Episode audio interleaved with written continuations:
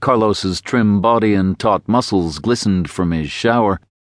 If there'd ever been an ounce of fat on him, there was no trace of it on this body that had been muscled and toned years earlier under the expert training of the Franco Youth Brigade. Carlos often prayed to the founder of the brigade, his own grandfather, who during the Spanish Civil War had fought alongside Generalissimo Franco as part of the ultra nationalist movement in the 30s. Falling to his knees, he prayed out loud in his native Spanish. At 54, Alameda was the trusted and obedient servant of the Visitor, the leader of Opus Mundi. He'd been working for the Visitor for more than 35 years. The morning's quiet was broken by the sonorous clang of bells from Seville's cathedral. The bells reminded Alameda of his start with Opus Mundi. It was after he'd completed his studies for the priesthood He'd been given the mission of violence with Opus Mundi. Should he get ordained? It seemed pointless. He never had. Back in 1980, the visitor had taken notice of him and his talents. Alameda was special. He was recruited to train a contemporary, Mehmet Ali Agca. The young Turk being trained by Carlos was determined to do whatever he could to save his family from starvation and penury. They told Agca he could also retain his farm for his parents and siblings in Yozgat. But the deal was that he must do as they ordered, without question. Agca agreed, of course, but he didn't realize he was selling his soul.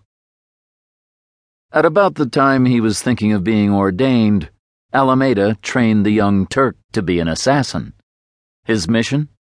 To assassinate Pope John Paul II. Finishing his prayers, Alameda dressed in black trousers and shirt, as was his custom. Now it was time for another ritual. In a small bowl on the table were six shiny steel knives, each with a short handle and a six inch blade. Once thrown, the knife would spin twice then level out, blade first, on its trajectory to the target. No one was better at throwing knives than Alameda. This morning, he grabbed the knives and placed his target on the wall with a piece of tape.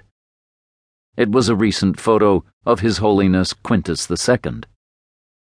Alameda backed up 10 meters, spun around, and in a fluid, practiced motion of speed and balance, launched a dagger.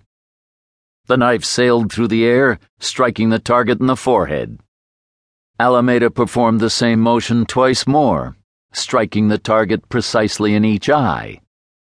He was a master. Alameda smiled, remembering how he'd trained young Mehmet Agca for his day with the Pope. But when the day had come, the attempt had failed.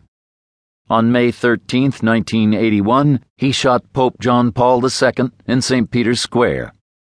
The Pope fell, but hadn't died. Instead, Agca was captured and imprisoned. The Opus Mundi had upheld their end of the bargain. While Agca was sentenced to life in prison, his family survived, though modestly. The bells were now tolling again Alameda checked his wristwatch. Time to get to work.